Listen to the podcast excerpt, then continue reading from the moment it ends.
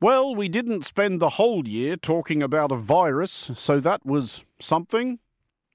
Any hopes anybody might have entertained that 2022 might be a relatively quiet, stress free sort of year were dashed on February 24th, when Russia, after months of a military build up so obvious it was widely read as a bluff, invaded Ukraine. Or we should say, in the interests of accuracy, invaded even more of Ukraine than it had in 2014. Russia's assault on Ukraine, the biggest state on state conflict in Europe since World War II, was inevitably the year's biggest story. Aside from the war itself, it prompted a swift reassessment of the diplomatic calculations the West had made about Vladimir Putin, a redrawing of Europe's defensive boundaries as Sweden and Finland applied to join NATO, and an equally urgent reordering of global energy markets as Europe in particular sought other suppliers of oil and gas. In the country from which the Foreign Desk broadcasts, it was a year of extraordinary political and metaphysical turmoil. The UK saw one Prime Minister brought down by his own moral incapacity, another by her own economic ineptitude, and 10 Downing Street now finds itself with its fifth tenant in six years. Adding emphasis to this chaos was the departure of the personification of the UK's stability and stolidity, as its longest serving monarch was farewelled by its shortest serving Prime Minister. What should we make of 2022? What should we hope, fear, and expect of 2023? And who were our panel's heroes and villains of the year gone by? This is the Foreign Desk. Ukrainians woke up to find themselves plunged into the midst of war. Explosions and air raid sirens ringing out here in Kiev and cities across this country as Russia launched a full scale invasion on multiple fronts in the early hours of this morning. Putin is the aggressor. Putin chose this war, and now he and his country will bear the consequences. It is clearly now the will of the Parliamentary Conservative Party that there should be a new leader of that party and therefore a new Prime Minister. A few moments ago, Buckingham Palace announced the death of Her Majesty Queen Elizabeth II. Today I feel uh, gay. Today I feel disabled. Today I feel a migrant worker. Across China, citizens and police clashing in the streets. Law enforcement racing to contain remarkable shows of opposition to China's President Xi Jinping. You're listening to the Foreign Desk. I'm Andrew Muller. First of all, to reflect specifically on Russia's invasion of Ukraine, I'm joined now by Alyona Hlivko, former Ukrainian local MP and now a senior consultant at Atticus Partners, and by Lada Roslycky, founder of Black Trident, a defense and security consulting group in Kiev. And Lada, we will start with you. We are speaking to you on a scratchy phone line due to internet outages and power cuts where you are. How are things at the moment? Moment? Well, things are pretty dreary and gloomy. People are despondent. And as the genocide continues, again, the Ukrainians can fight for their freedom. What sort of steps are people having to take to manage to keep some sort of normal life going? Water is the most important aspect at this point because if the electricity is shut down, you don't have access to water. So people are trying to keep stable with the water and making sure we have candles, enough blankets to prevent the freezing temperatures. We hear generators on the streets everywhere, private ones, mind you. They're not government provided. So there's a little bit of frustration definitely growing, particularly in Kiev, with the apparent lack of proper communication that we're receiving from the officials. Everybody's trying to keep their spirits up and whenever somebody complains, it's always, we can't complain because we have to imagine our men and women on the front lines in the mud, in the ice, with no cover. And recently, again, violently using phosphorus weapons against the Ukrainians.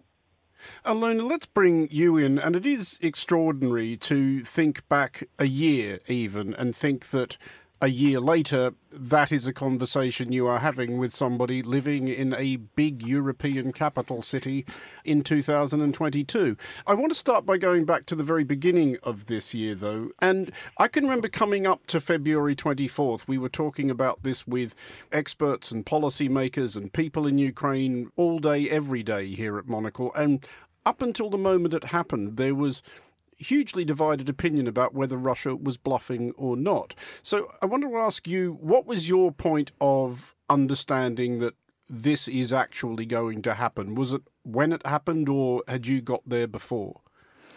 You know, Andrew, indeed, it's been quite a year, and I'm sitting here remembering the very first time I've joined Monocle on the topic of Ukraine in October last year. Mm. And that's exactly the question that I was being asked. Do you think that the escalation on the border of Ukraine, the buildup of troops, is that going to result into war or not?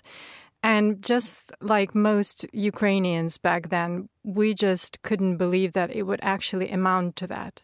Sure, we've been invaded since 2014 mm-hmm. and we had military actions in the east. And at most, I guess I could have presumed that there will be an escalation in the east of the country. I didn't think that Putin and his leadership would be stupid enough to go after Kiev and to go after the rest of Ukraine, just ruining his whole country. Effectively, that's what it's going to come to. Ukraine will survive. It's going to cost us very much, and we're paying high price on a daily basis now. But Russia effectively might cease to exist as we know it now, and it undermines the whole global order. So, no, to go back to your question, I was quite doubtful, but I think two weeks before the war started, I could hear more and more information from mm. some hmm. friends in, in Ukrainian authorities, Ministry of Defense, intelligence community that most likely, especially intelligence community here in the UK, that you're underestimating the threat, but most likely it is going to happen. Lada, Russia's invasion on its own merits has obviously been a shambles strategically, logistically, and pretty much every other way you want to judge it. But do you think that they also underestimated how well prepared Ukraine had become for this eventuality since the invasion of 2014? It does rather look like Ukraine had done quite a good job of preparing for this and doing that quite quietly. No, I think that we should not underestimate Russia at all. It is a complete misnomer to call what it has done and what it is doing in Ukraine a failure. As for bulletproof vests or flak jackets, I just gave my own helmet and jacket away last week to source it to the front lines. Ukrainian territory is under uh, Russian occupation it's extremely important to understand that the men and the women of Ukraine have been separated. And that is the first step in ethnic cleansing and in genocide. And over six million have been lucky enough to make it into Western countries and democracies. But these are families who have been broken. And approximately 50% of those individuals will not return. And we're not talking about how many hundreds of thousands of children have been abducted by the Russian Federation and are now being adopted by the Russians. So it's a high war. It's going to take a very long time.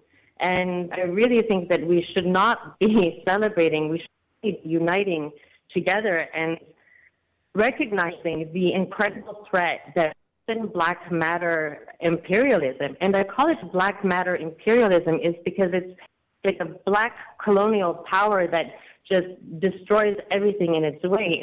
And seeing what the effects the Russians are to get out of Germany, for instance, and within the United States, that Cold War is very much continuing, and the propaganda, the active measures, they're not coming to an end. If anything, they're escalating. So, yeah, I know that many people feel that Russia didn't take over Kiev and Ukraine as they planned within three days. And yes, it is very highly likely that even the United States believed that the Russians were much more powerful and would be more effective on a military level than they are. But we're still in a war. There's a full fledged war going on with rockets flying around, people being killed, chemical weapons being used, illegal chemical weapons. We have the largest nuclear plant in Europe, which is hijacked by the Russians. there is no reason to talk about Russian failure or underestimating the enemy, particularly now that they're teaming up with lovely partners like Iran.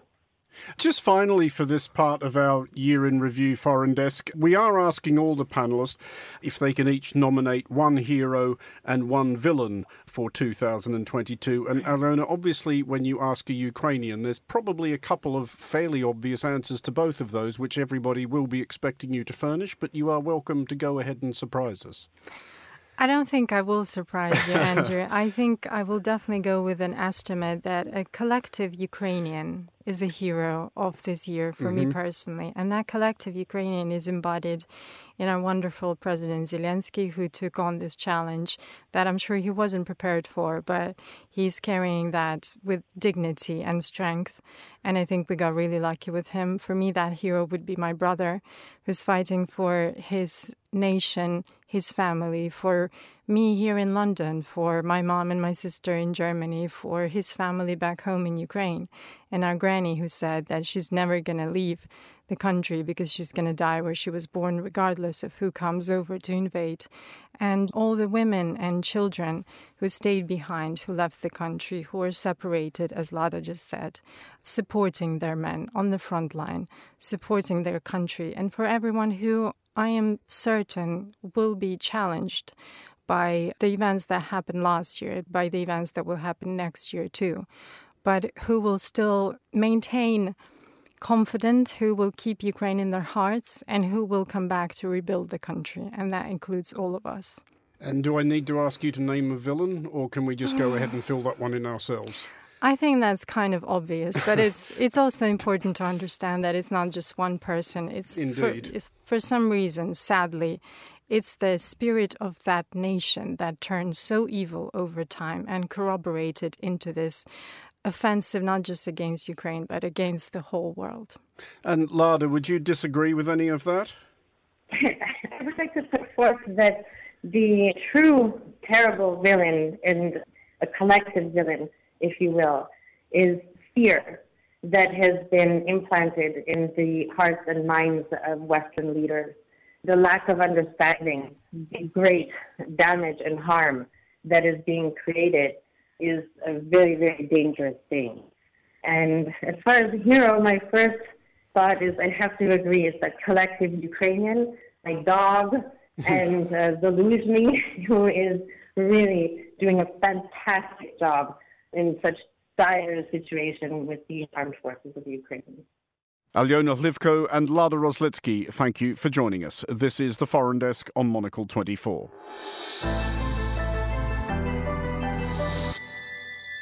You're listening to the Foreign Desk. I'm Andrew Muller. For a roundup of other major global events of 2022, I'm joined now by John Everard, former British diplomat, previously ambassador to Uruguay, Belarus, and North Korea, and by Alex von Tunzelmann, the historian, author, and screenwriter. Well, let's talk a bit about the country from which we are broadcasting, the United Kingdom. It's been a fairly ridiculous last five or six years in British politics anyway, since the uncorking of the. I'm not really sure where that metaphor was going. Is Brexit the genie or the bottle? Brexit's the genie. Anyway, you know what I'm saying. But since that was uncorked in 2016, things have been a little bit wild. John, this year, the United Kingdom, I think I've counted this right, had three prime ministers. I couldn't even begin to start guessing re chancellors of the Exchequer. Two and a half. well, indeed. Do you think the rest of the world does regard Britain a bit differently than it might have done this time a year, let alone six years ago? Yes, I think that the UK has scored a number of own goals. I mean, the political mess in the late summer, autumn in this country was horrible. I mean, clearly the political system was struggling and producing results that nobody thought were possible in a mature democracy. On the other hand, I've seen German commentators say that yes, this was messy, but which is worse, a UK style mess in which you can actually evict a completely useless Prime Minister and an even more useless Chancellor of the Exchequer in 50 days, or a German style suet pudding where you can't actually evict anybody for anything? Alex, and it must have been extraordinary for you to watch as a historian who takes a particular interest in the, in the human dimension of great events that right in the middle of this upheaval, this extraordinary roiling chaos, this apparently immovable pillar of stability exits the scene in the shape of Queen Elizabeth II after an extraordinarily long reign. And of course, historians of the future will look at footage of the funeral. They will see this woman introduced as the United Kingdom's Prime Minister giving the oration, and they will say to each other, Who on earth is that? You wouldn't dare script this, would you? I mean, it's so extraordinary, and uh, you know, the Crown can't keep up, can it? With the, with the fictionalising this is impossible. I mean, a fascinating moment. And I think there probably was. People talked about, I mean, there were all sorts of comments on this. As Liz Truss, of course, used to be very anti monarchy when she was a student. She was a, um, a Republican. She was anti Brexit at one point She was well. all sorts of things. Mm. So there were all sorts of comments of, you know, Liz, Liz Truss has taken out the Queen already in her first move. Actually, I think there probably is a bit of a psychological element to what happened because we all knew that the Queen's health hadn't been good for a long time. Mm-hmm. And it really did feel like, with the timing, that she was hanging on for Boris Johnson to leave office. And I don't necessarily mean that's necessarily a political comment, but I think she probably had a sense of duty about invigilating the next prime minister and bringing them in and sort of installing them in office. Do you think for her, at some level, it might have been an irony too far that her first prime minister was Winston Churchill and her last would have been a Winston Churchill tribute act? I mean, really, you know, the phrase from the sublime to the ridiculous. I mean, where do you even start? But yes, I mean, I think that perhaps she did sort of, and people do actually sort of hang on for mm. what they think are their duties to fulfil, even if it wasn't that she just couldn't bear the thought of Boris Johnson doing that speech at her funeral, which you could see he was really quite cross that he wasn't giving. He seemed very bad tempered on the day. But I mean, it is an extraordinary thing. And I think there is a moment to reflect here that most people in Britain and indeed in the wide world have never known a British monarch other than Queen Elizabeth II. So this is, you know, quite a big change, even though, of course, there's a huge amount of stress on the continuity and a huge amount of work done to make sure that we all feel continuity. And of course, we do in many ways. With the Queen is dead, long live the King. It's in the phrase, it immediately passes on. There is no pause.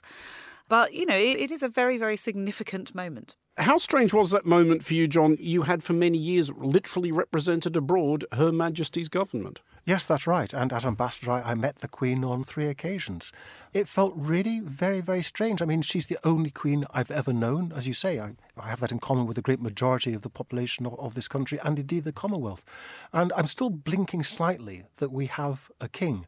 This beacon of continuity suddenly goes. Although, as uh, somebody pointed out to me, if you were about 20 years older than I am, you hadn't been through one reign, all of a sudden you've been through three.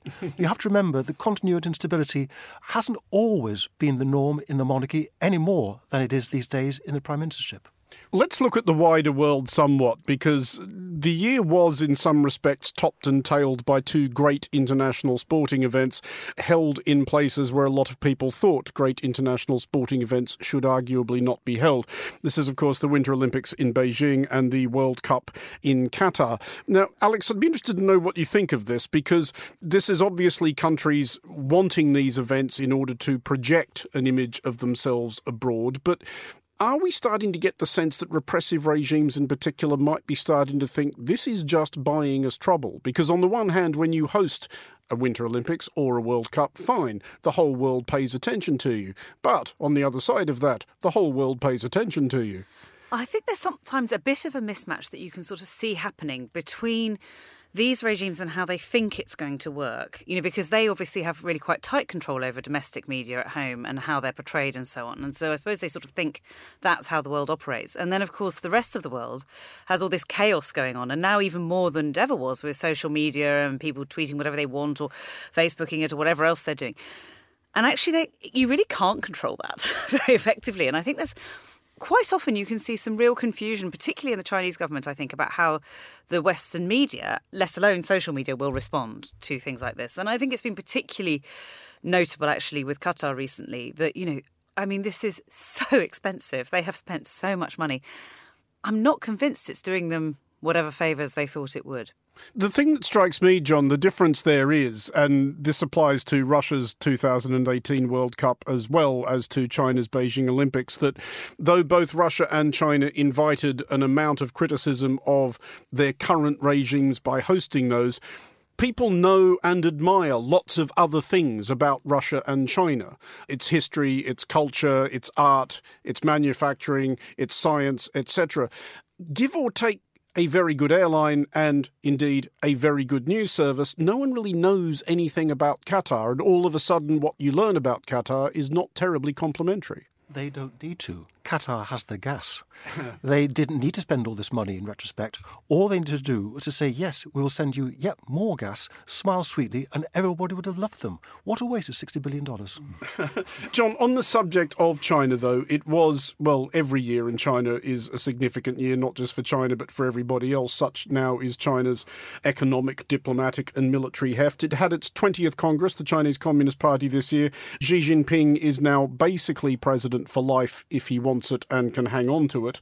Do you get any sense, especially in the protests that started to emerge in the last few weeks of 2022, that hanging on to it might not be as easy as he anticipated? He is showing no sign of thinking that these are a threat to his regime.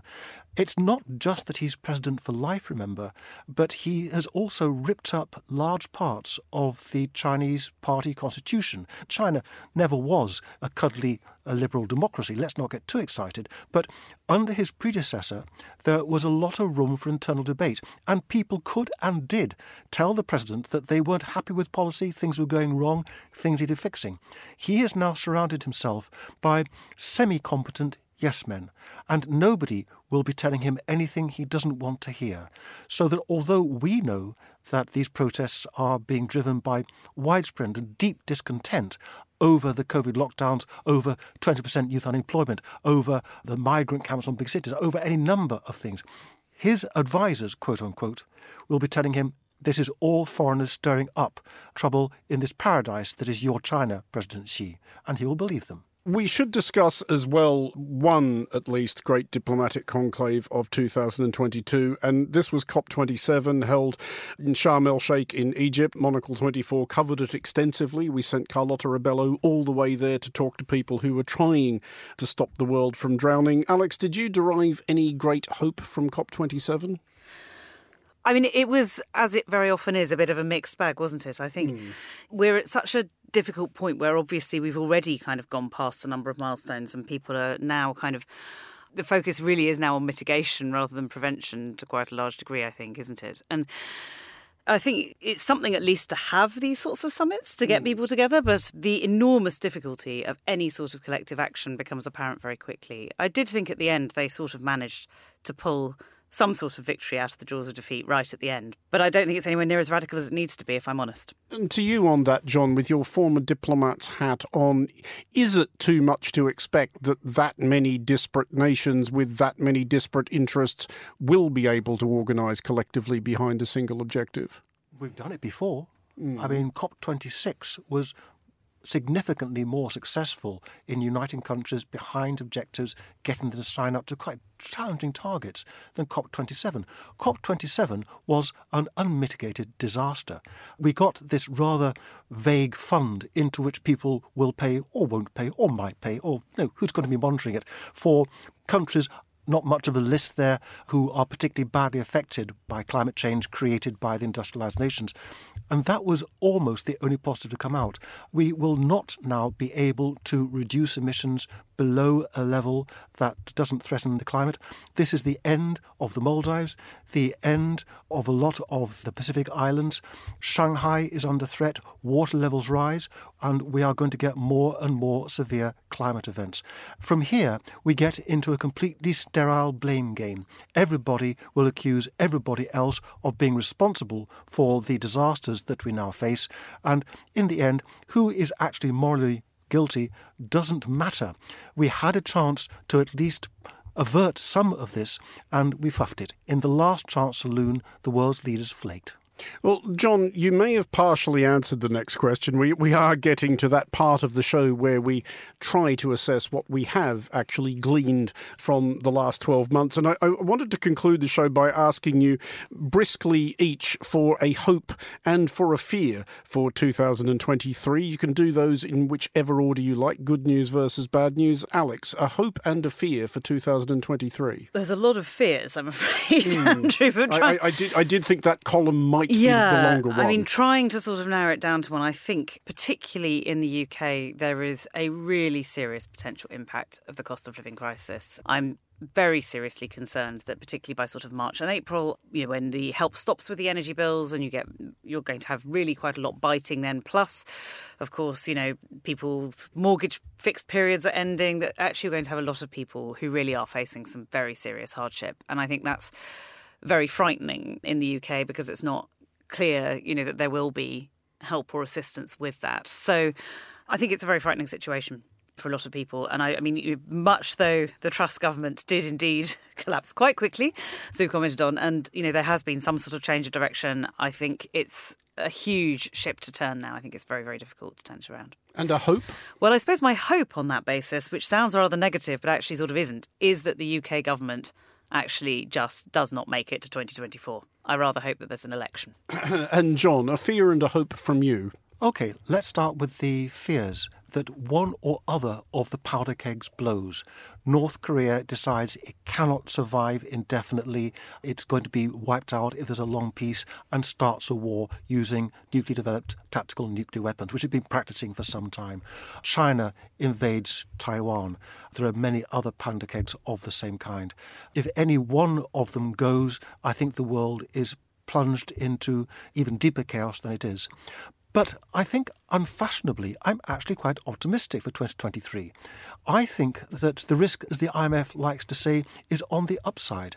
We are watching Russian authoritarianism bleed to death in Ukraine. Whatever comes out of this, Russia will be profoundly changed and will go through a great deal of introspection and soul searching.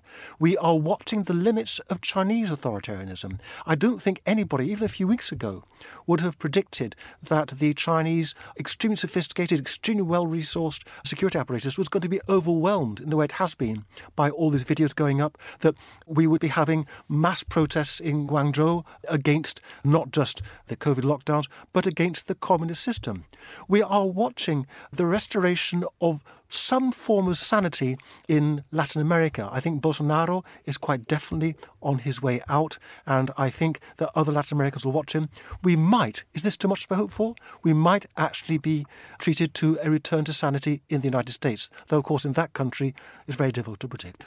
And just finally, finally, then, we were going to ask you each to name a hero and a villain of 2022. Now, there are two very obvious candidates for those titles where this year is concerned, but I think it's only fair that we spot our Ukrainian guests, Messrs. Zelensky and Putin, respectively. So, Alex, would you like to nominate a hero and a villain of 2022? I would. I'll start with my villain, who is going to be the world's richest man, or at least possibly for now, maybe not by the time the show's broadcast, Elon Musk, who spent this year trying not to buy Twitter and then buying Twitter and is sort of now in the process, as far as can be seen, of dismantling it and you know restoring a lot of right wing accounts, but also bringing in a lot of censorship of some of these accounts, which in fact contribute to some of the things John said he was hopeful about. So, for instance, you know, I think there's a great deal of concern about what's going to happen to accounts in China who have been actually very active in sort of trying to communicate and so forth, and that actually there's a real sense that actually the speech of those accounts could be severely curtailed. On one level, it's been an extraordinary comedy watch to see somebody spend 44 billion on a company and then just sort of immediately reduce the worth by such a huge amount. I mean, if, if I had that much money lying around, I would have my midlife crisis in a much more secluded circumstance, I, mean, I think. Absolutely. You know, and I mean, if you think what the Washington Post was so much cheaper when Jeff Bezos bought it, I mean, really a much better investment. But also, aside from the huge geopolitical concerns, I think it really affects people on a personal level. There's an awful lot of people who have have on Twitter built their businesses, mm-hmm. you know, mm-hmm. small creators. There are people who, I know a surprising number of people who've met their partners on Twitter, who have all sorts of small things. And actually, to destroy a network like that is quite something, I think. So for that, I'm afraid he is my villain, but who knows, he may yet turn it around. And your hero? My hero is a very different sort of man. Is actually a man called Christian Smalls, who worked in an Amazon warehouse during the pandemic, and he led a walkout at that warehouse and was promptly fired, allegedly for safety violations, but really quite clearly for organising. Anyway, he achieved the most extraordinary victory when this year he managed to get that warehouse to vote for the first Amazon labour union, which is now brought into existence. An incredible achievement for which I think he's been on Time's list of the most influential mm-hmm. people of 2022. He was, was invited to the White House by Joe Biden, who said he liked his kind of trouble. And I think for somebody who genuinely is a warehouse worker on the floor, this is the most extraordinary achievement against a big company. So that does give me some hope. Well done, him. John, a hero and a villain from you. OK, villain. You won't be surprised. Xi Jinping, the man who has trashed the green shoots of some kind of freedom in China, brought the place back into a, a virtual monarchy, and repressed hundreds of millions of his own people. Really not my favourite person. Hero, Lula in Brazil the man who actually snatched the madness from Bolsonaro's trembling hands, forced him to accept electoral defeat, and looks set to return Brazil to a path of, of sanity and responsible government. Long may he live. John Everard and Alex von Tunzelmann, thank you very much for joining us here on the Foreign Desk. That's it for this episode of The Foreign Desk. We'll be back next week and look out for The Foreign Desk Explainer available every Wednesday. The Foreign Desk was produced by Emma Searle and Christy O'Grady. Christy also produces The Foreign Desk Explainer. To contact the Foreign Desk team, you can email emma at es at monocle.com and don't forget to subscribe to Monocle magazine and our free daily email bulletins by heading to our website at monocle.com. From me, Andrew Mueller, thank you very much for listening. Until next time, goodbye.